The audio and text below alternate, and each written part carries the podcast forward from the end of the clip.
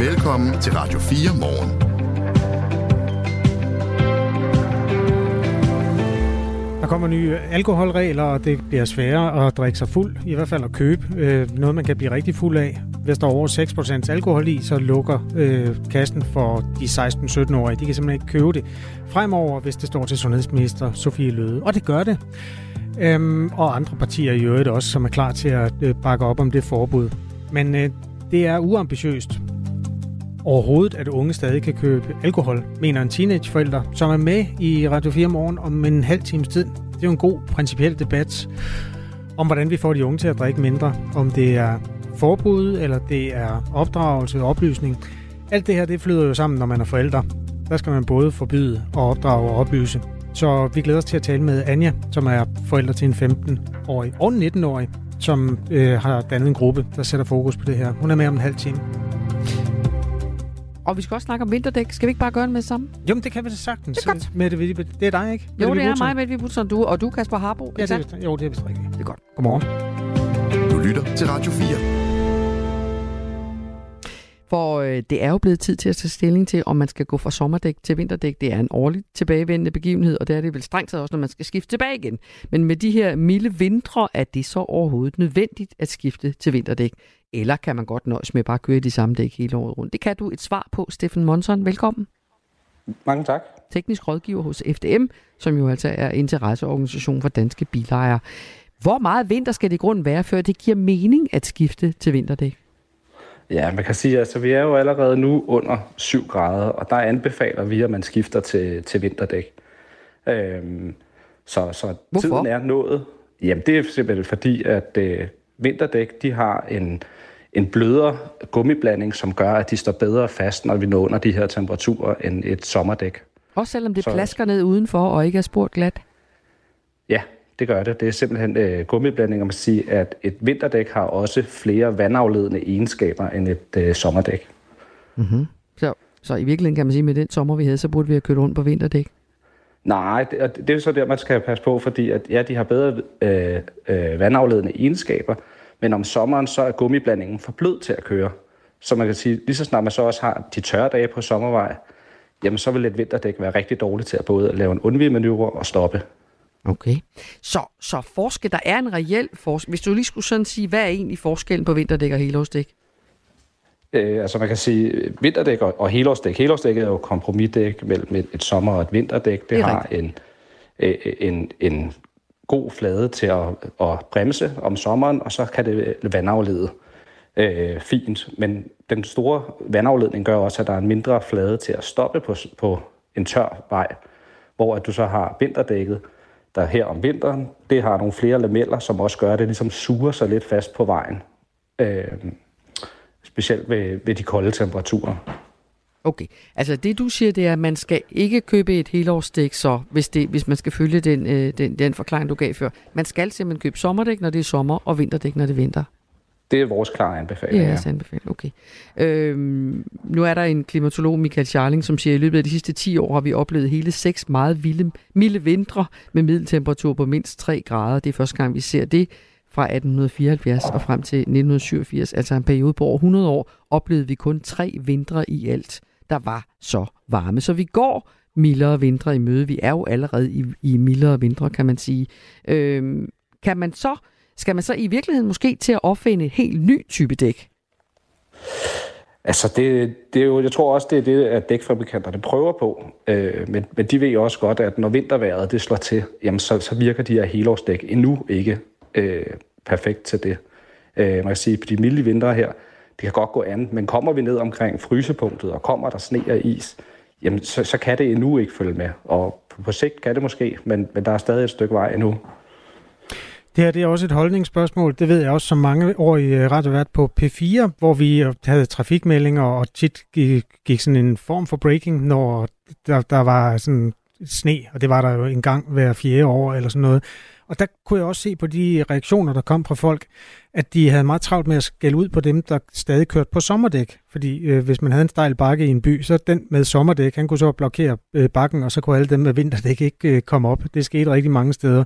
Det, det, på den måde er det sådan et lidt et, også noget med et kollektivt ansvar. Altså det handler ikke om din egen sikkerhed, men det handler også om, at du risikerer at køre ind i andre, når du har glatte dæk. Kunne jeg aflæse af de reaktioner, der kom ind på det ja. tidspunkt der?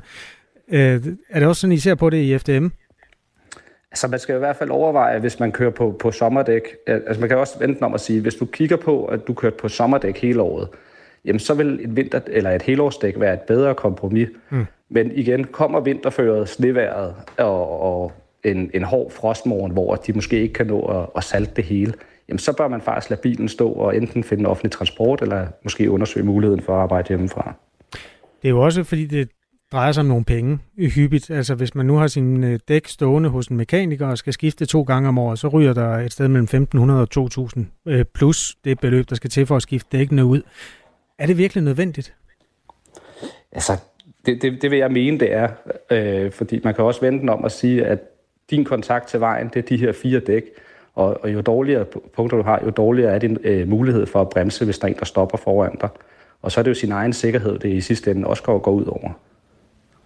Du er, vel, du er velkommen, øh, du der hører Radio 4 morgen, til at skrive til os, øh, hvis du har noget på hjerte. Svend Ove Hjerting skriver, om min mekaniker anbefaler vinterdæk hele året, hvis man ikke vil skifte. Men det gør FDM altså ikke. Nej. Hvad med tørre salte veje om vinteren? Er sommerdæk så bedre end vinterdæk, spørger Jesper. Man kan øh, sige, at et sommerdæks gummiblanding, den bliver øh, hårdere så det vil ikke have samme smidige effekt som på en, en varm, som, øh, tør sommerdag. Så bremselængden vil være øget øh, i det tilfælde, og det er der, hvor at vinterdækket stadig vil kunne følge med. Ja, har du flere med? Nej, men jeg tænker bare på, at, øh, at det her med helårsdæk, der er jo flere, der skriver det der med, lad nu være, fjolser. Der er opfundet helårsdæk, er der nogen, der skriver lidt, lidt surt. Altså, er der, er der et tidspunkt, er der, er der, for, er der nogen for hvem helårsdæk vil give mening? Altså kører man, man få kilometer, typisk under sådan 10-15.000 øh, kilometer øh, årligt, og, og har man den her mulighed for at lade bilen stå, når vinterføret kommer, jamen så, så kan det være et godt alternativ til, til, til de mennesker. Men, men kører man mange kilometer på vejene, så, så bør man altså skifte hver år. Okay, så vi er råd ind i vinterdæksæsonen. Hvornår ryger vi ud af den igen, bare sådan, så jeg kan forsøge denne gang at nå at skifte til vinterdæk og tilbage til sommerdæk på min egen bil? Ja, man, man kan sige, at når der temperaturen kommer over en, en, en 7 grader sådan kontinuerligt, men det er så om, omkring april plejer sådan at være en god tommelfingerregel. Hvor, hvor stiller du din vinterdæk, når det ikke er vinter? Dem har jeg hjemme i min garage. Nå, okay. Det er det, for jeg har ikke nogen garage. Det er også lidt besværligt. tak skal du have, Steffen Monson. Velkommen. Med gode råd om dæk i denne tid, teknisk rådgiver hos øh, FDM. Jeg har min stående hos mekanikeren. Det var derfor, jeg lige bragte det. Det er sådan et meget øh, akademisk eksempel ind. Øh, de bliver så opbevaret året rundt. Hvad betalte du for det? Øh, jeg kan ikke huske det. Nej. Men jeg ved, at når det, jeg får taget... Det er så der... lidt, så du ikke kan huske det, kan man sige. Nej, men jeg, jeg, det plejer at koste inklusiv arbejdsløn omkring 500 kroner. Og dengang jeg havde min egen garage, der gjorde jeg det i starten, at jeg havde dem stående der, og øh, skiftede selv. Og det var egentlig ikke, fordi jeg havde noget problem med at have dem stående, men jeg hader at skifte dæk. Altså, eller ikke skifte dæk, det er jo ikke det, man gør, men altså skifte hjul. Så står de og fiser, fiser husleje af, som man siger hos mekanikeren. Jamen, det er jo lige meget. Jeg boede i en by, hvor kvadratmeterprisen ikke var så høj, men, men det er bare dødssygt at, at, at stå der med den der julenøgle og sådan noget. De kan jo gøre det på 15 sekunder. Med har, du gjort, har du fået skiftet? Nej, ikke i år. Nej. Nej, det har jeg godt nok ikke lige fået gjort. Men det er, fordi min datter har lånt min bil. Så... God undskyldning. har du? Nå, nej, nej det sagde nej, du. Nej, jeg, nej, jeg når det aldrig. Du er velkommen til at Jeg er en af de der idioter, der sidder fast på bakken åbenbart, Kasper. Fra ja. din B4-tid. Ja, ja, lige præcis. Jeg beklager du... på forhånd. Kunne du tage en Uber den dag så? Radio 4. Ikke så forudsigeligt. Skal vi ikke vende os mod øh, julegaverne, øh, genbrugsjulegaverne også, fordi det er jo øh, ved at være tid. Der er en måned og ni dage, altså 39 dage at købe julegaver i, så skal de ligge der, medmindre du køber dem på, øh, på Statoil øh, den, den 24. Eller Circle K hedder det jo nu. Det, det er ved at være tid til at købe julegaver, og genbrugsbutikkerne er jo blevet den, det nye slaraffenland, både hvis man vil sådan prismæssigt øh, komme lidt nemmere afsted, og måske også, hvis man er øh, interesseret sig for at gøre det her en lille smule ansvarligt. Det har de fundet en løsning på i enkelte dele af øhm, Blå Kors genbrugsbutikker. Det store dilemma, som jo også hører julegaverne til. Hvad nu hvis gaven skal byttes? I Skive, der er der en mand ved navn Jakob Abeltrup, øh, der er funktions- og områdeleder i Blå Kors. Og han forklarer her, hvordan man løser det skisma, at man ikke normalt kan bytte ting fra genbrugsbutikker. Det vi har oplevet, det er, at når vi så nærmer os jul, jamen så falder vores omsætning, fordi man vil ud og købe nye flotte ting. Og øh, derfor har vi prøvet nu med en forsøgsordning med bytteservice. Køb din øh, julegave i Blå Kors Genbrug, og øh, skulle det ske, at øh, det så ikke falder i modtagerens smag, jamen så kan man komme og få den byttet og finde noget andet. Sidste år forsøgte Blå Kors sig med bytteservice flere, øh, i flere genbrugsbutikker på Sjælland. Det har ifølge Jakob Abeltrup øh, her fra Blå Kors kun gjort forventningerne i år endnu højere i håbet om, at det kan blive mere attraktivt at købe genbrugsgaver. Jamen, vi har fået nogle rigtig gode erfaringer. Øh, udtrykket om den gode kundeservice, øh, det at man faktisk får muligheden for at kunne øh, købe flere varer for de samme penge, og så øh, og skulle det så ikke falde smag, jamen, så kan man så komme og bytte varen, og så få enten til, god gode bevis, eller finde en anden vare. Så, øh, så, så vi fik nogle gode starterfaringer, og så har vi forventninger om at se fuld effekt i år, fordi kunderne skal jo lige ventes til det. Kunderne skal måske nok vende til det, men det er ret godt for ikke alene øh, os alle sammen, men også godt for kloden, hvis vi køber mere genbrug, genbruger mere i det hele taget. Og så har man måske et beløb, som man har aftalt at give gaver for, det kunne være 50 kroner, 100, øh, 200 kroner, øh, men når man går i en genbrugsbutik og klarer juleindkøbene, så vil pengene jo naturligt også øh, række langt længere. Jakob Appeltrup mener dog ikke, at det nødvendigvis betyder, at man bare køber flere ting. Nogen udnytter jo også muligheden for ikke at bare købe masser af ting, så vi måske for færre penge stadigvæk øh, kan købe. Altså, vores butik henvender sig jo til den brede skare. Der er jo også nogen, som har færre penge mellem hænderne nu, og så er det jo også en god mulighed at stadigvæk at kunne give en fin gave, selvom den måske ikke koster mm. helt så meget. Og de frivillige i Blå Kors-butikkerne påtager sig ekstra arbejde, når de skal tage imod julegaver igen. Jakob Abiltrup er opmærksom på, at det ikke skal være øh, besværligt for de frivillige. Netop fordi det er frivillige, der står i butikkerne, så er bytteservicen også indtil videre kun noget, de tilbyder i forbindelse med julen. Alligevel kan han godt se det interessante i at have en bytteservice hele året, men det er en overvejelse, der bliver taget stilling til senere. Allerførst handler det altså om julen. Et skridt ad gangen. Vi, øh, vi, skal, øh, vi skal tage det øh, forsigtigt, sådan, så vi ikke øh, kører vores øh, frivillige over. Det er trods alt øh, mennesker, som der kommer frivilligt og, og passer butikken, så vi tager det stille og roligt. Sådan lød det altså fra Jakob Appeltro, funktions- og områdeleder i Blå Kors i Skive og Viborg. Jeg står og tænker på, Kasper, om de må også pakker ind, fordi det tænker jeg må være noget af det mest besværlige ved at arbejde i sådan nogle butikker øh, i julen. Mm. Øh, øh, det er sjovt, fordi øh, det her med at købe genbrugsjulegaver er også noget, som øh, DBA, den, det der den gamle dag hed Den Blå Avis, øh, er opmærksom på. De, jeg fik en mail forleden dag, fordi jeg engang har solgt noget, eller også har købt noget, jeg kan ikke helt huske det. Øh, og så skriver de, er du blandt de 70 procent af danskerne, der gerne vil modtage second-hand gaver, så skal du læse med. Så har de samlet fire gode råd. Du skal være konkret. Du skal sende links til de varer på DBA, som du, du skal være dig. konkret. Ja. Hvad, hvad mener de med det? I din ønskeseddel. Nå, ja. altså så jeg du skal sige, ikke... jeg har set en blå papgøje til 400 kroner, den vil jeg gerne. ja. Det er ligesom ja. til bryllupper, hvad hedder de der lister, folk også laver, man kan gå ind og på ja, en liste. det er det samme. Øh, send ønskelisten i god tid, fordi hvis du overlader det til din familie selv at finde gaverne, så kan genbrugsjagten godt tage lidt ekstra tid, ved de godt.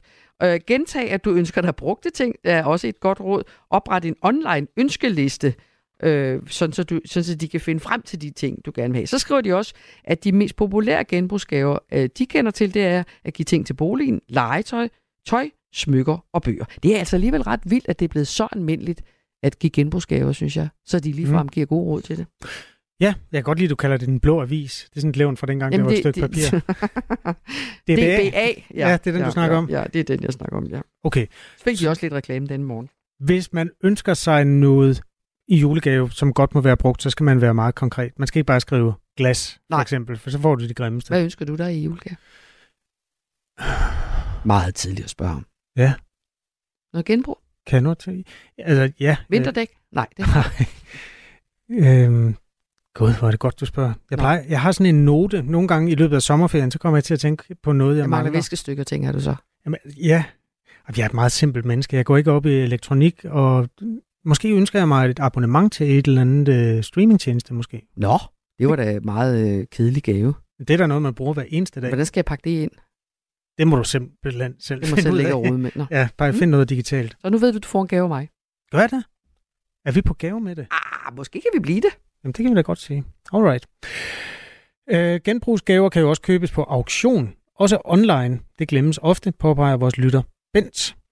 Lena fra Aarhus så skriver, at jeg har for det meste fået genbrugsgaver, som jeg da altid har været rigtig glad for, og at min daværende kæreste gennem 10 år, jeg synes, at det er en rigtig mega god idé, skriver Lena.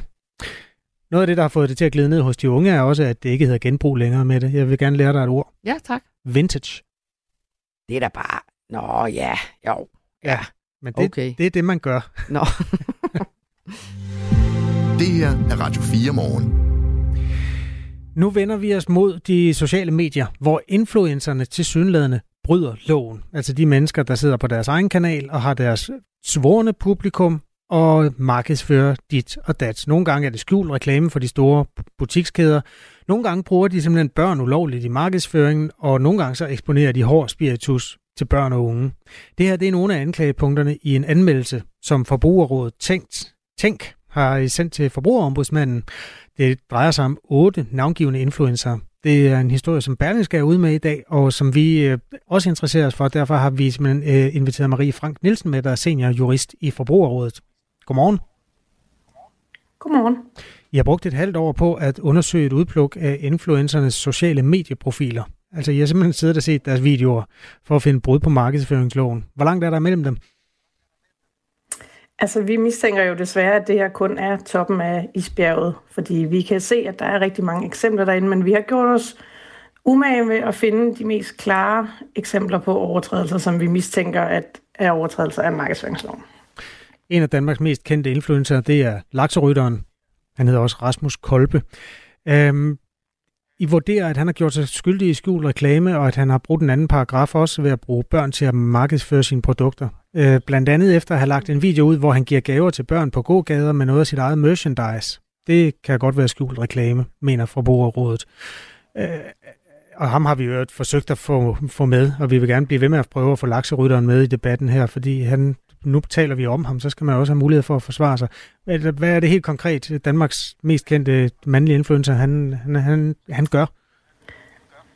Ja, i den pågældende video, der, der er der brugt nogle børn til at markedsføre noget af lakserytterens eget merchandise. Og det er sådan, så der er en regel i markedsføringsloven om, at når du markedsfører dig mod børn og unge, så må du faktisk som udgangspunkt slet ikke bruge børn og unge i den markedsføring, medmindre de indgår som en naturlig del. Og det synes vi ikke er tilfældet i, i den konkrete sag. Så det har vi bedt forbrugermusmanden om at, om at vurdere, så vi kan få klare linjer for, om, om det her er en overtrædelse af markedsføringsloven eller ej. Jeg ser masser af reklamer, når der er pause i de fodboldkampe, jeg ser. Der er jo også reklamer, hvor de, altså børnene de får sådan noget pingui og andre kinderprodukter af deres forældre. Altså, sker det ikke hele tiden, at man bruger børn? Det kan sagtens være, at det er mere udbredt end det, vi har afdækket her. Det drejer sig også også om, i forhold til den regel, der er i markedsføringsloven nu, om, om reklamen så i det hele taget retter sig mod børn og unge. Det er jeg ikke sikker på, at de reklamer gør, som du ser mellem fodboldkampene. Men, men må jeg Børn, spørge børn, dig? jamen, det, jeg skulle lige gøre den der færdig, fordi altså, det, er jo- det er jo sådan nogle øh, mælkesnitter og sådan noget shit. Det er jo børn, der vil have det. Øh, Hvad er forskellen? Jamen, det er mere sådan, så kan man se på, altså det, man vurderer rent lovgivningsmæssigt, det er jo så, om dem, der sidder og modtager det, om det er børn og unge, eller om det er voksne fodboldseere. Og det, Ah. det er altid en konkret vurdering, så det kan sagtens være, at, at de der reklamer, som du taler om, også kunne være omfattet, men, men det kræver simpelthen en konkret vurdering af, hvilket medie er det, det er i, og i hvilken sammenhæng osv. Okay, Men- det var også lidt et sidespring. Undskyld. Nu afbryder jeg for anden gang. Ja, det, må jeg det er bare fordi, jeg står og brænder ind med det her spørgsmål. Som, som, som, hvor- er, er det ikke også afgørende, Marie Frank Nielsen, hvornår det er deklareret som en reklame, og hvornår det er skjult reklame? Altså, fordi en ting er, at Kasper sidder og kigger på Milke, Milke Kindermilke, hvad hedder det? det der? Mælkesnitter. Ja, ja, smager virkelig dårligt, hvis I spørger mig. Men, men, men, men det er jo en reklame, det kan alle jo se er en reklame, men det her er vel på en eller anden måde forklædt som noget andet, eller hvad man skal sige? Jamen, og det er jo det, der gør det også lidt, lidt tricky, fordi vi, vi har jo også bare en mistanke om med de her sager, at det er skjult reklame, fordi vi så for eksempel kan se, at de forskellige influencer laver samarbejder med de pågældende virksomheder i andre anledninger. Og så er der så nogle af de her videoer og opslag, som så ikke er markeret. Og så er det, vi tænker, hmm, nå, kan det så være, at det her også er reklame? Og det vil vi gerne have for Og hvorfor er det vigtigt? Nærmere. Altså, hvorfor er det vigtigt for for eksempel børn og unge, om der står, det her er en reklame, eller der ikke gør? Det er meget vigtigt, fordi børn og unge har jo også ret til at kunne være kritiske forbrugere. Og vi ved, at hvis man ikke ved, om noget er reklame eller ej, så bliver man jo manipuleret til ligesom at måske købe noget, man ellers ikke ville have købt. Så det er simpelthen yderst vigtigt, at det bliver deklareret, sådan så man har mulighed for at bruge sin kritiske sans og have paraderne lidt højere op, når man bliver mødt af et kommersielt budskab. Nu har I siddet hos Forbrugerrådet Tænk og holdt øje med det her. Der er jo en, der spørger, hvor, hvor mange er ansat til at holde øje med otte reklamer øh, hos øh, influencer? Hvor mange der er ansat til det, det er der ikke nogen, der er ansat specifikt til, men det har indgået som en del af vores arbejde i det hele taget. Alright, det var et, øh, et spørgsmål fra en lytter. Ja. At, vil du sige, at det er blevet sværere, Marie Frank Nielsen, senior jurist i Forbrugerrådet, at gennemskue øh, for, for børn og unge, måske os alle sammen, hvornår noget er en reklame? Jeg bliver ved med at holde fast i det her, fordi man kan sige, hvis ja. jeg ved, at nogen får penge for at sige, at det her er en skøn øh, mælkesnitte, så kan jeg jo sige, at det siger du nok også, fordi du får penge for det. Men hvis jeg ikke ved, at de får penge for det, og tror, de faktisk mener det, så er det noget andet. Altså er det, er det blevet mere flydende, det der øh, jeg tror, jamen, jeg tror, du er inde på noget helt rigtigt der. Det er nemlig meget mere flydende, når er noget ligesom influentens helt egen personlige holdning, og hvornår er noget reklame. Og det er jo netop det, vi kan se, det flyder sammen i, på de her platforme, og, og det gør, at det bliver sværere at, ligesom at finde ud af, hvad, hvad er op og ned. Og det er sådan set, det er en af de vigtige grunde til, at vi ligesom siger, nu skal vi have noget klarhed på området, og vi håber også, at branchen vil være med til at tage et større ansvar for at ligesom hæve niveauet lidt og sikre sig, at børn og unge ikke bliver manipuleret. Nu ligger i jeres betragtninger om de her otte influenter, eller influencer, øh, de ligger så hos forbrugerombudsmanden, som jo ikke kan udtale sig om sagerne, men kan gå videre med dem. Hvad håber I, det ender med? Jamen, vi håber, at, øh, at der er nogle af sagerne, som, som vil blive politianmeldt, og som vil lede til, til bøder. Vi ser sådan set, at nu har vi jo netop, som jeg har været inde på, igennem et halvt år gennemgået en lang række opslag og profiler, og vi har udvalgt dem, som vi synes er de groveste overtrædelser. Så vi mener godt, at de kan bære at, at komme til en, en ja, at blive politianmeldt og, og blive til bøder også for, for de pågældende. Vi taler med Marie Frank Nielsen, der er seniorjurist i Forbrugerrådet Tænk.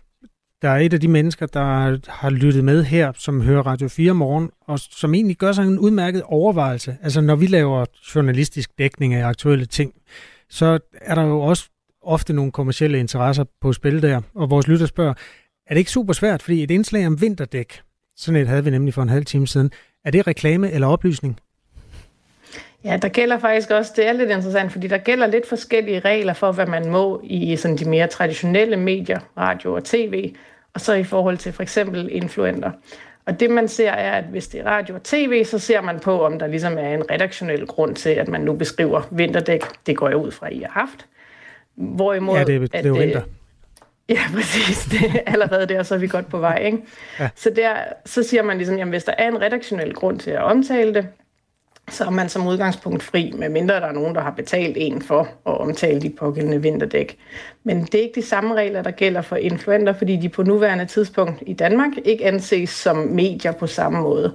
Så derfor så har de faktisk lidt flere muligheder for at omtale ting, uden at blive fanget af, af reklamereglerne. Det, det synes jeg er en, er en overvejelse værd, om, om det kan være rigtigt, at vi egentlig regulerer på den måde. Nu kan det godt være, at det lyder meget fordomsfuldt over for influencer, det er det næste, jeg vil sige, men, men er influencer ikke et eller andet sted bare reklame? Altså, kan man ikke bare tage alle influencer og så putte dem over i en kasse, hvor der står reklame på? Jo, altså det som, det som vi ved, det er i hvert fald, øh, det norske medietilsyn, de har lavet en, en undersøgelse af de influenter, som børn og unge så i Norge, og der var nærmest halvdelen af indholdet, som de postede, det var reklame, og op mod en femtedel var skjult reklame, så der er i hvert fald rigtig, rigtig meget, der florerer derude. De har i hvert fald enorm magt. Altså, der er også nogle af dem, der er seriøse. Det synes jeg, vi skal sige, når vi taler om dem øh, under et. Altså, øh, jeg følger nogle gange en profil, der hedder To Sultne Piger, der sådan er dygtige til at være anonyme og gå ud og spise forskellige steder. Og hvis de har vist sig på en bestemt uh, thailandsk restaurant, så er der bare 8 meter kø næste dag. Øhm, mm. og, og det er vel fair nok, eller hvad? Ja, det viser jo netop også den, altså den indflydelse, det, som de ligesom har, og den magt, som, som de har. De kan virkelig rykke noget i samfundet, og selvfølgelig også kommercielt. Så det er sådan set også derfor, vi siger, jamen, når nu I som influenter ved, i kan virkelig rykke meget, så sørg for også at have styr på at have de rigtige reklamemarkeringer og få styr på reglerne omkring, hvornår man må bruge børn og hvornår man ikke må. Det var der, det hele startede, og det er også der, vi slutter. Det med børnene, det er jo altså det, der er det væsentlige i de otte øh, kritikpunkter, som øh, Forbrugerrådet Tænk har sendt til Forbrugerombudsmanden. Tak skal du have, Marie Frank Nielsen. Velkommen. Jeg har lige googlet, Kasper. Øh, det tog mig faktisk lang tid at gennemskue, hvad en influencer egentlig var, dengang det hele det kom frem.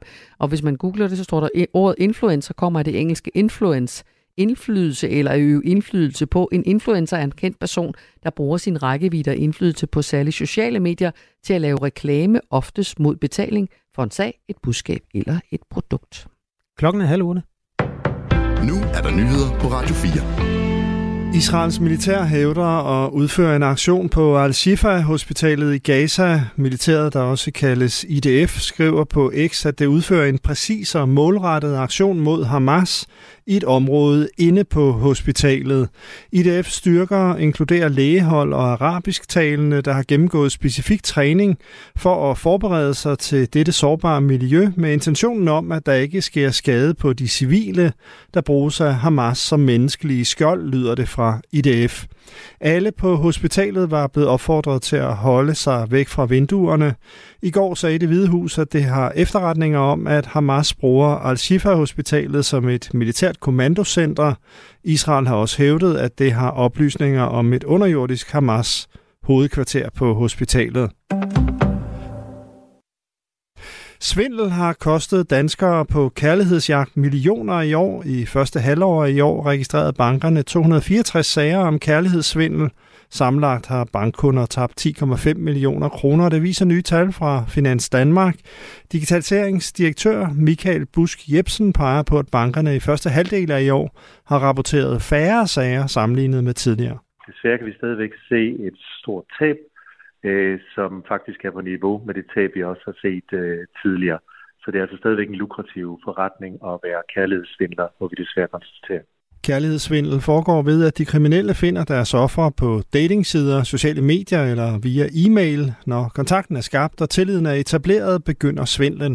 Der er der simpelthen nogen, der er ude efter ens penge, og det er der nogen, der ikke skyer nogen som helst midler for at, øh, dem at få fat i de her penge. Og det øh, kan de så øh, prøve at bilde dig ind, at de er interesserede i dig, eller de på anden måde øh, er interessante for dig at have en relation til, men i sidste ende er de sådan set bare ude efter dine penge. Og den øh, viden skal, den skal vi alle sammen have. Den kinesiske præsident Xi Jinping er ankommet til San Francisco for at deltage i det årlige APEC-topmøde. Xi skal under besøget efter planen mødes med den amerikanske præsident Joe Biden. APEC er en økonomisk og politisk samarbejdsorganisation. Det er første gang i et år, at Biden og Xi mødes. Biden har udtalt, at mødet er en mulighed for at få forholdet mellem de to lande tilbage på sporet. We're not trying to decouple from China. But we're, what we're trying to do is change the relationship for the better. Vi prøver ikke at adskille os fra Kina. Det vi prøver er at gøre forholdet bedre, sagde Biden. 6.000 unge donerer et dagsværk til libanesiske ambulanceredere. Nogle gymnasieelever sætter varer på hylderne i butikker, mens andre lurer ukrudt i haven hos bekendte. På årets dagsværksdag vælger tusindvis af unge på ungdomsuddannelser og efterskoler at bruge dagen på at arbejde frem for at gå i skole. I år går de indsamlede penge til projektet Unge redder liv i Libanon, som støtter unge frivillige ambulanceredere i libanesisk Røde Kors. Projektet blev valgt ved en afstemning blandt landets gymnasieelever. Ella Jacobi er bestyrelsesmedlem og frivillig i Operation Dagsværk. Hun var i september i Libanon for at besøge de unge frivillige ambulanceredere. Det er selvfølgelig mega vigtigt, at vi, øh, vi hjælper dem. Og så synes jeg også, at, øh, at det er helt vildt vigtigt at ligesom, øh, gå sammen som unge og engagere os i, hvad der sker ude i verden, og at vi ligesom øh, sammen kan, kan støtte nogle helt vildt seje projekter. Perioder med lidt sol, men også øh, spredte byer 3-7 grader og svagt til jævn vind omkring nord. Det her er Radio 4 morgen. Husk, at du kan sende os en sms på 1424. Det kan du nemlig. Øhm, lige nu er omdrejningspunktet i krigen mellem Israel og Hamas øh, det store hospital, der ligger i Gaza by, det hedder Al-Shifa. Ifølge det israelske militær gemmer Hamas sig simpelthen på hospitalet, altså har krigere gemt i hospitalet og under hospitalet i tunneler der. Og derfor har det israelske øh, forsvar indledt, eller den israelske hær indledt en målrettet øh, militær aktion aktion mod det her sted. Øh, det vender vi tilbage til om cirka syv minutter. Vi skal også høre fra Mohamed Rona fra Moderaterne for at øh, give lidt modspil til et øh, udspil fra Mette Thiesen, som er folketingsmedlem for Dansk Folkeparti. Hun har stillet et såkaldt paragraf 20 spørgsmål til transportministeren, øh, hvad han vil gøre ved, at rigtig mange kvinder føler sig utrygge ved, at mange taxichauffører er indvandrere. Det er en fin øh, politisk debat, som kommer til at udspille sig om cirka et kvarter. Øh, er der ellers noget, vi skal reklamere for lige nu med det? Nej, fordi du skal faktisk i gang med, med det sidste emne, vi har også med i den her halve time. Nå, det er alkohol. Mm. Lad os gøre det med det samme. Yep. Du lytter til Radio 4. Ja, øh, unge skal simpelthen ikke kunne smutte i kiosken for at købe shots og vin og øl af de helt stærke slags med mere end 6% alkohol. Fremover vil det være forbudt for 16-17-årige at købe alkohol med en alkoholprocent over 6. Det er en aftale, der er indgået mellem regeringen og en række partier, som er med på at lave en større forebyggelsesplan for, at børn og unge skal få et mere sundt forhold til alkohol. Det er bare ikke alle, der er, øhm, der er tilfreds med den her nye alkoholprocent grænse for de unge. Anja Brix Winkler, godmorgen. Godmorgen. Forældre til to teenager, de er 15 og 17. Og øh, så har du sammen med en gruppe forældre stiftet en, en gruppe, der hedder Forældre Fælles om Ungelivet, der kæmper for et godt ungeliv uden rusmidler. Hvorfor er du utilfreds med, at partierne vil gøre det sværere for de 16-17-årige at købe stærk alkohol?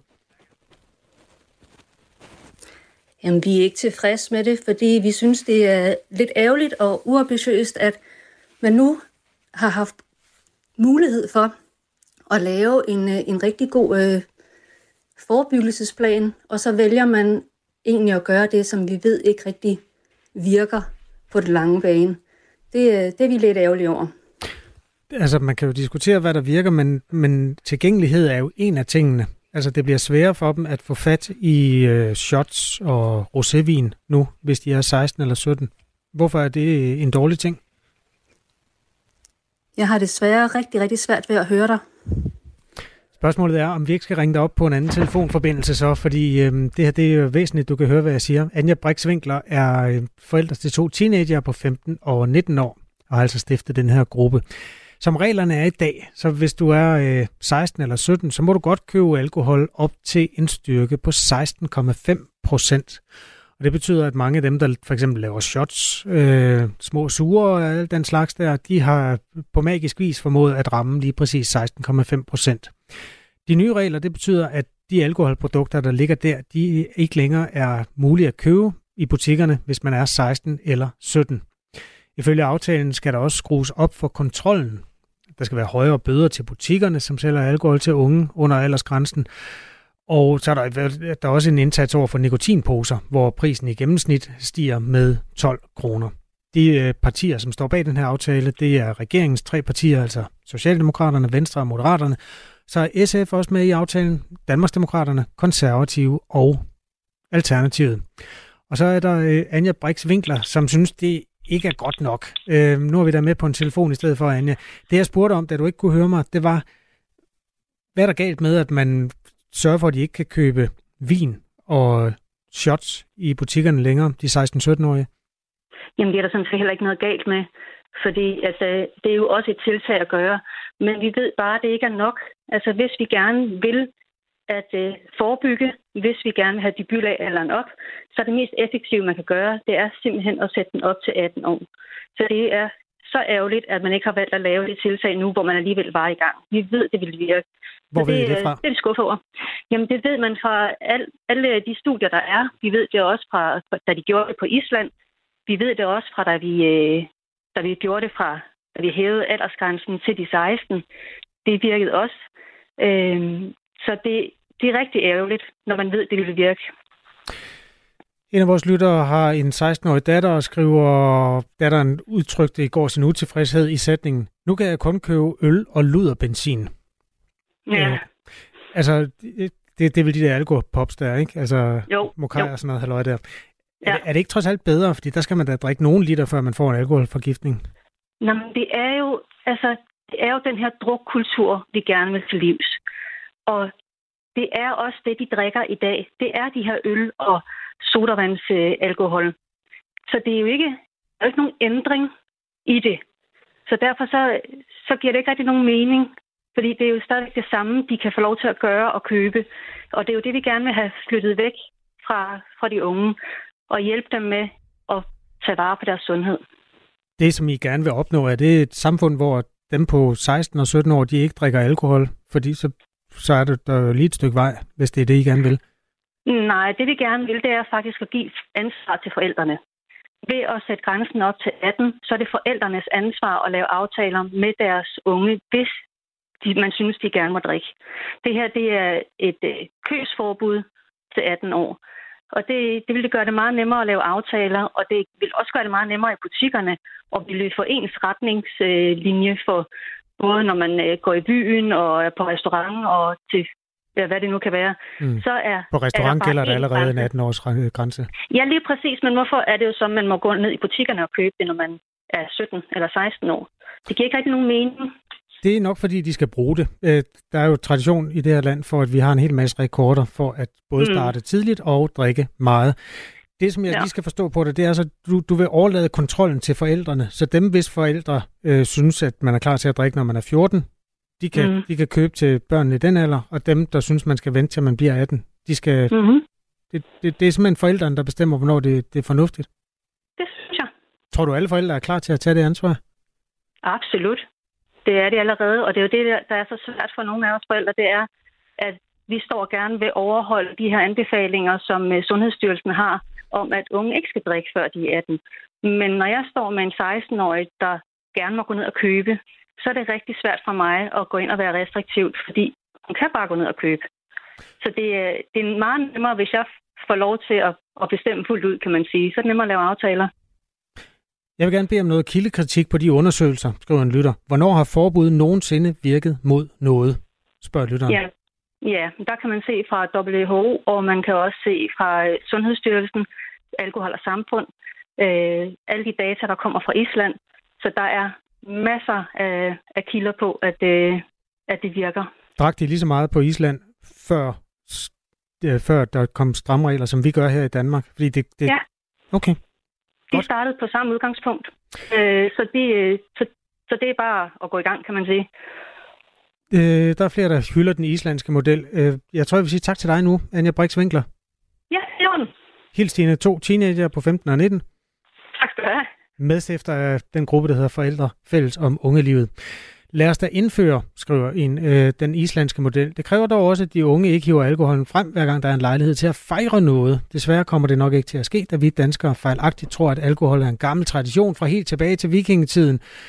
Øhm, derudover får de store partier nok også store beløb fra alkoholproducenterne, og så skal man jo ikke ødelægge det gode forhold.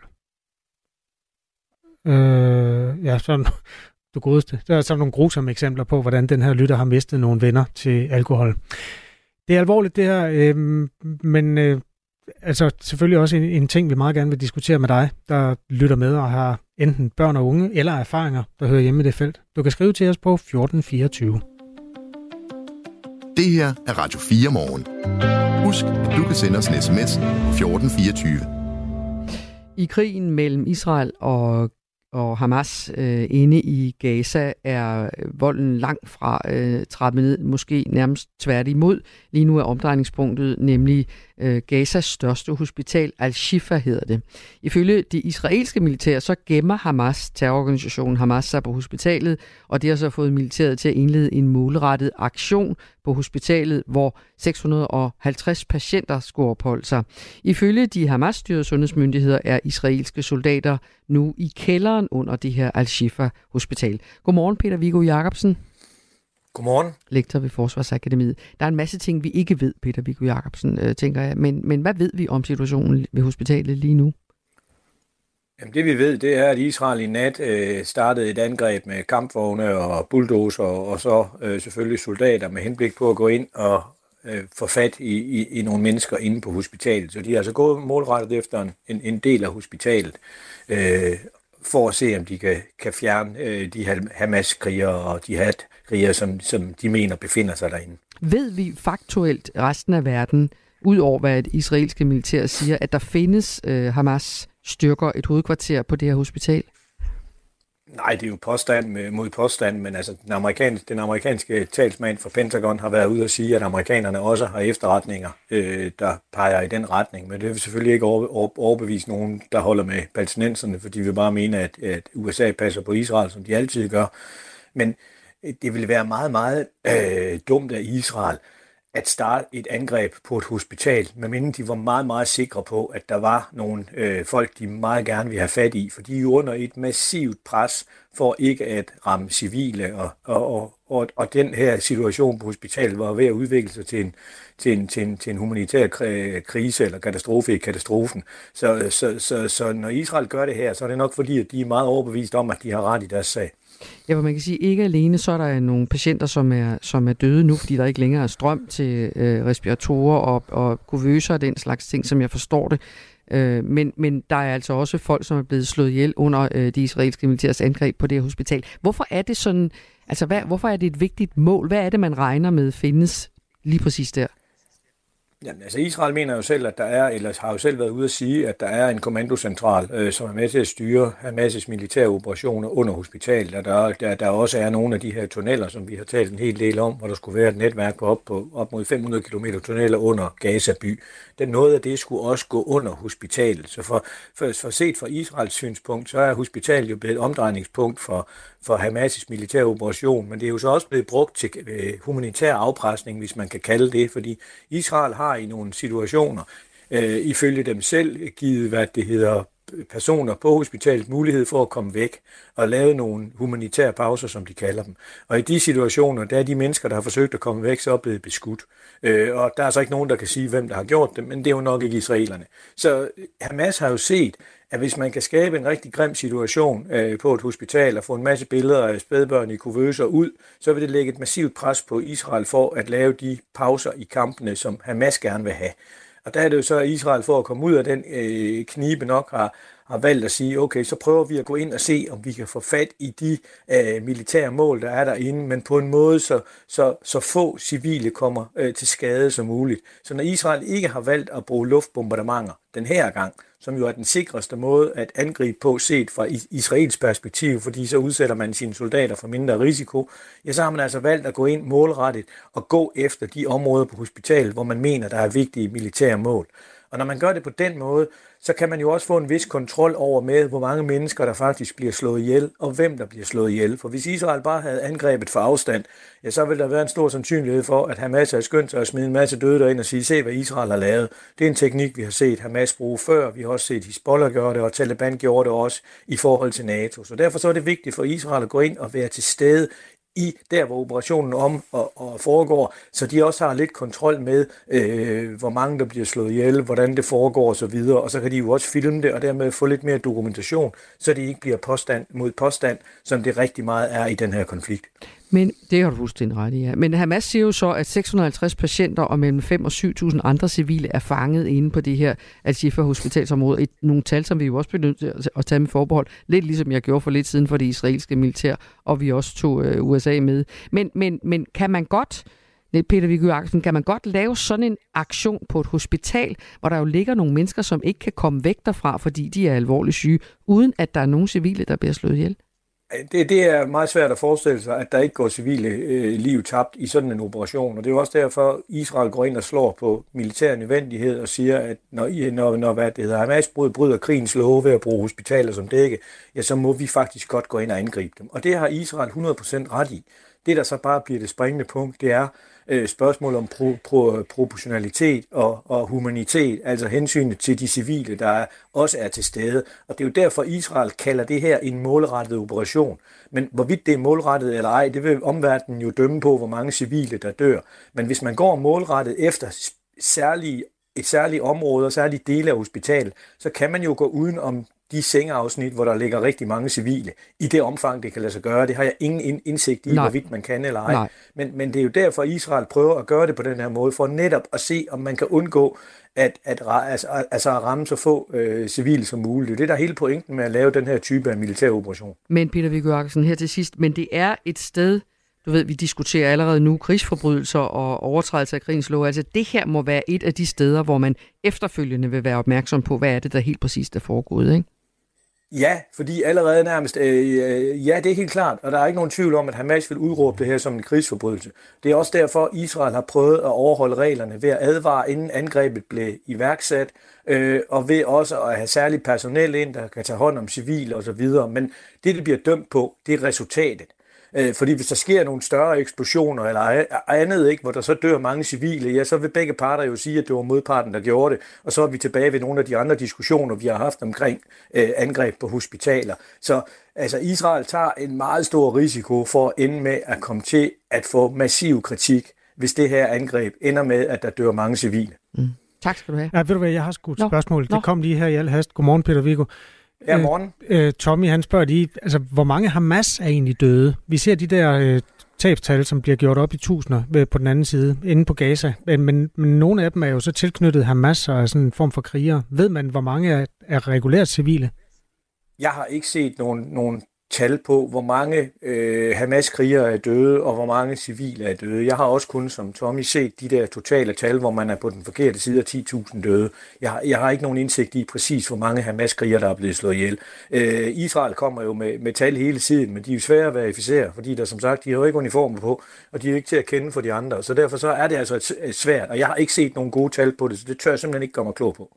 Tak fordi du svarer på det også. Noget af alt det, som jo på et eller andet tidspunkt, når de her øh, krigshandlinger forhåbentlig snart øh, holder op, som vil blive øh, græn, udsat for grænsning, tænker jeg, Peter Viggo Jacobsen, i, øh, i alle ender og kanter i forhold til, hvem, hvem der gjorde hvad.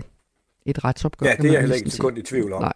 Tak skal du have, Peter Viggo Jacobsen. Selv tak. Fortsat Lektor ved, lige mod. Tak lige Lektor ved Forsvarsakademiet. Du lytter til Radio 4.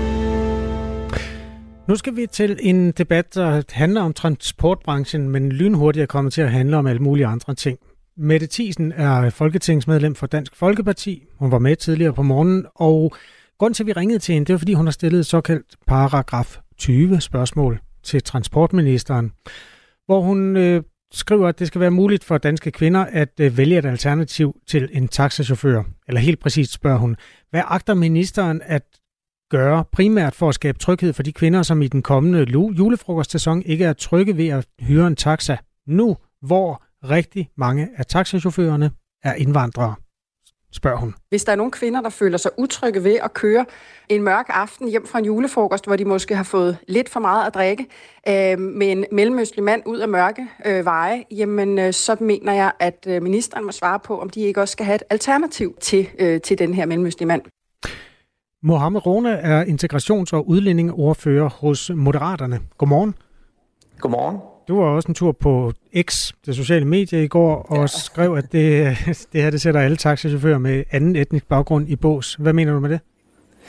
Jamen, øh, det er jo, det er jo på den måde, som øh, paragraf 20-spørgsmål er sådan set øh, formuleret til transportministeren. Det er, at hun skal jo alle over en kamp i forhold til, at hun siger, at hvad gør vi, øh, med alle de taxachauffører, øh, altså hvor hun stigmatiserer øh, og, og laver en præmis omkring, at, øh, at, at, at folk skulle være bange for at køre i taxa, hvis det er en med anden etnisk øh, baggrund. Det er jo sådan set sådan, jeg læser det. Man kunne jo også have spurgt ind til decideret taxa-lovgivning, eller man kunne spørge ind til, om man kunne lave noget ved sikkerheden ved taxaer. Men det er jo ikke det, man spørger ind til. Man spørger jo direkte ind til at stigmatisere en hel minoritetsgruppe og siger, at hvis der er nogen, der kører med dem, så skal man sådan set være ops, fordi det kan være farligt at køre med, øh, med taxachauffører med anden etnisk baggrund. Og det fik mig jo til tasterne sådan en helt stille og rolig mandag aften, og jeg må godt nok sige, at jeg har godt nok fået mange henvendelser, mange positive henvendelser på det mm. her, fordi at øh, det her, det er jo netop en af grundene til, at jeg også personligt er gået ind i politik. Det er jo netop for at afmontere sådan en type stigmatisering, der foregår. Og det må man bare sige, det er jo Dansk Folkeparti jo verdensmester i. Øhm, hvorvidt det er partipolitik eller ej, kan vi jo måske vende tilbage til senere. Men det afgørende er jo, om det er okay at rejse diskussionen. Mette Thiesen, hun øh, siger jo, at der er mange kvinder, der ønsker sig et alternativ, og så foreslår hun nogle elektroniske løsninger, der gør, at man kan vælge mellem forskellige taxichauffører. Hun får lige lov at sige noget mere om det her. Det er lidt som at spørge, om vand løber nedad. Ja, selvfølgelig er der kvinder, der føler sig utrygge ved det her. Øhm, og, øh, og derfor spørger jeg også bare ministeren, om de kvinder i så fald ikke skal have et alternativ. Øh, og det er jo det, vi ikke har øh, reelt særlig mange af øh, i Danmark. Og det, jeg godt kunne tænke mig, at ministeren svarede på, det var, om vi skulle åbne op for nogle teknologier, øh, som eksempelvis øh, giver mulighed for, at øh, familie og venner kan følge med på ruten, når man tager en taxa hjem eksempelvis, at man selv kan se, hvad det er for en chauffør, øh, man skal køre med, at man kan øh, betale på forhånd, øh, for eksempel for turen, så man heller ikke skal sidde og bekymre sig om, om chaufføren tager en, en længere rute, når man nu sidder og er lidt beruset øh, på bagsædet det hun i virkeligheden vil have, øh, Mohammed Rona, så kan man jo diskutere, om, om det er det et spørgsmål, hun får sendt afsted, men det hun i virkeligheden godt kunne tænke sig, det var, at man kunne se på forhånd, hvem der skal køre taxaen, og så kan man vælge, om man vil køre med den ene eller den anden. Øh, mm. Hvad er der galt med det? Jamen det er der sådan set ikke noget galt med. Det hun faktisk øh, spørger ind til, det er, om man kan få Uber øh, til Danmark. Det er jo sådan set, jeg ser det. I dag er der jo sådan set ret høj sikkerhed i forhold til taxa. Der er ID-kort, der er kamera, der er så godt også en app i forhold til de her øh, taxaer. Mm. Men det der med at, at, og hvad kan man sige, stigmatisere på den måde. Jeg forholder mig jo sådan set konkret til paragraf 20 spørgsmålet. Øh, I forhold til sikkerhed med taxaer osv., det kan vi jo godt tage en debat om. Det synes jeg er en fin debat. Ingen problem i det. Så skulle man måske også have formuleret spørgsmålet i forhold til, at det gik ud, at, at det handlede om sikkerhed og tryghed, og ikke om om, om, om at, øh, at taxachaufføren har en anden etnisk baggrund. Det er det, jeg hæfter mig ved, og det er det, jeg synes er ærgerligt ved paragraf 20-spørgsmålet, fordi paragraf 20-spørgsmål er ret vigtige, og jeg synes, det er rigtig fedt, vi har dem her i Danmark, men jeg synes ikke, det giver mening at øh, stigmatisere en hel øh, befolkningsgruppe i forhold øh, til den del af det, når de i princippet ikke rigtigt, så vidt jeg sådan kunne forstå ud fra paragraf 20-spørgsmålet, det handler jo ikke om sikkerhed, det handler jo om at stigmatisere en hel befolkningsgruppe og sige, ja. at du skal passe på at køre med dem her. Sådan opfatter... det, det er det, jeg hæfter mig ved. Ja, øh, og du er ikke den eneste, der opfatter det sådan. Øh, men lad os lige tage nogle af de øh, øh tilkendegivelser, som folk har sendt ind til os på nummer 1424. Arne, han er historielærer. Han skriver, det er ikke nyt. I 30'ernes Berlin, der kunne man også fravælge jødiske chauffører. Det er sådan lidt øh, en slags nazikort, der bliver spillet der. Ja. Øhm, og der er en anden, der skriver, hvis Peter Lundin og ubådsmassen havde været taxichauffører, så ville alt være okay. Altså, fordi de åbenbart er, eller de er jo påviseligt hvide mennesker. Så er der en, der skriver, øh, der er meget strenge regler for straffeattester og tilladelse til at køre erhvervsmæssig befordring, som Præcis. dermed garanterer, at det skulle være okay. Så er der også Susanne, der skriver, godmorgen, jeg kender flere, som beder om en dansk chauffør, når de ringer efter en taxa. Eller hvis det er på gaden, mm. så går de kun ind i en taxa, hvis han er dansk, skriver Susanne. Okay. Ja, ja. Altså, det er vel okay, at man føler sig øh, mest tryg ved mænd eller kvinder, eller nogen, der ser ud på den ene måde, eller nogen, der ser ud på den anden måde, er det ikke? Altså i princippet er det jo, er det jo for mig også totalt underordnet. Man kan også tage bussen, man kan også tage øh, toget hjem osv. Jamen, skal vi ikke lige blive ved billedet der? Hun, hun kigger på, hvilken chauffør hun er mest tryg ved. Jamen det, det, det, det har jeg jo sådan set ikke rigtig øh, noget at øh, forholde mig til. Det må, det må hun jo fuldstændig selv om. Det er jo ikke, det er jo ikke øh, forbudt eller noget i den stil der. Jeg køber bare ikke præmissen omkring, at det paragraf 20 spørgsmål egentlig handler om. Det er, at hun skal alle over en kamp. Og jeg synes også, hun skaber noget utryghed, altså med det tisen, i forhold til, at hvis der er nogen, der sidder og læser de her ting her og tænker, åh, åh, det skal jeg ikke, når jeg skal hjem fra en julefrokost i morgen eller i overmorgen, så kunne jeg da være nervøs for, at de så valgte hellere at gå hjem i stedet for. Det er jo det, der humlen i det her. Folk skal vælge den sikre vej at komme hjem på. Om det er med tog, bus eller taxa, det må folk selvfølgelig selv om. Men jeg vil opfordre folk til ikke at gå alene hjem, og jeg vil opfordre mm, folk okay. til at tage en taxa, hvis de har mulighed for det. Vi spurgte selvfølgelig Mette Thiesen, hvordan hun selv oplever det, altså om hun øh, udskammer en hel gruppe af mennesker. Det, det mener hun ikke, at hun gør. Nu skal du høre. Jeg også faktisk undret mig lidt over de her øh, eko fra 90'ernes øh, udlændingepolitik, som jeg hører i debatten, øh, med at man udskammer en hel gruppe. Nej, Øh, jeg øh, anerkender, at der er nogle fuldstændig øh, klokkeklare tal fra Danmarks Statistik. Øh, det tror jeg sådan set alle gør i forhold til kriminalitet blandt hovedsageligt muslimske mænd. Øh, og, øh, og det er jo det, vi ser og her hører det med til historien, at den statistik, som Mette Thiesen har, hun kan ikke fremvise en, der handler om taxachauffører, men der er nogle andre statistikker, der viser, at nogle befolkningsgrupper er mere kriminelle end andre, sådan gennemsnitligt betragtet. Hvordan opfatter du det argument, øh, Mohammed Rune? Jamen altså, hun har jo sådan set ret i, at i forhold til øh, kriminalstatistikken, det har hun sådan set ret i, men hun har jo ikke ret i, at at hun så skal at overføre den statistik over på taxachauffører. Det er jo det, hun lidt gør i forhold til det spørgsmål, hun stiller. Og det synes jeg ikke er fair. Altså, jeg skud ud til alle de dygtige taxachauffører, der er derude i dag og kører os alle sammen sikkert hjem. Øh, det synes jeg, de, de gør, og de, de løfter en kæmpe opgave. På forestil at den branche der, hvis der ikke har været folk med anden etnisk baggrund i den branche der, den branche var, var jo, havde jo ikke eksisteret så, altså på nogen som helst måde. De her mennesker, de er her for vores skyld. De her mennesker, de, vil, de, er, de er her for, at vi kommer sikkert og trygt hjem og det synes jeg er vigtigt at pointere. Jeg har jo snakket med flere kollegaer omkring det her. Jeg havde jo Klokken slår om lidt, Mohammed, så jeg er nødt til at lige gøre dig opmærksom på, du har 10 sekunder, og det, det er kun 10. Det er fint. Jeg har bare fået rigtig mange gode og positive henvendelser, også fra den yderste højrefløj omkring det her spørgsmål.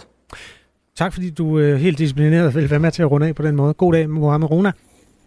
Det er også god dag. Integrations- og, ordfører, øh, integrations- og udlændingeordfører hedder det hos Moderaterne. Nu klokken 8. Du har lyttet til en podcast fra Radio 4. Find flere episoder i vores app, eller der, hvor du lytter til podcast. Radio 4. Ikke så forudsigelig.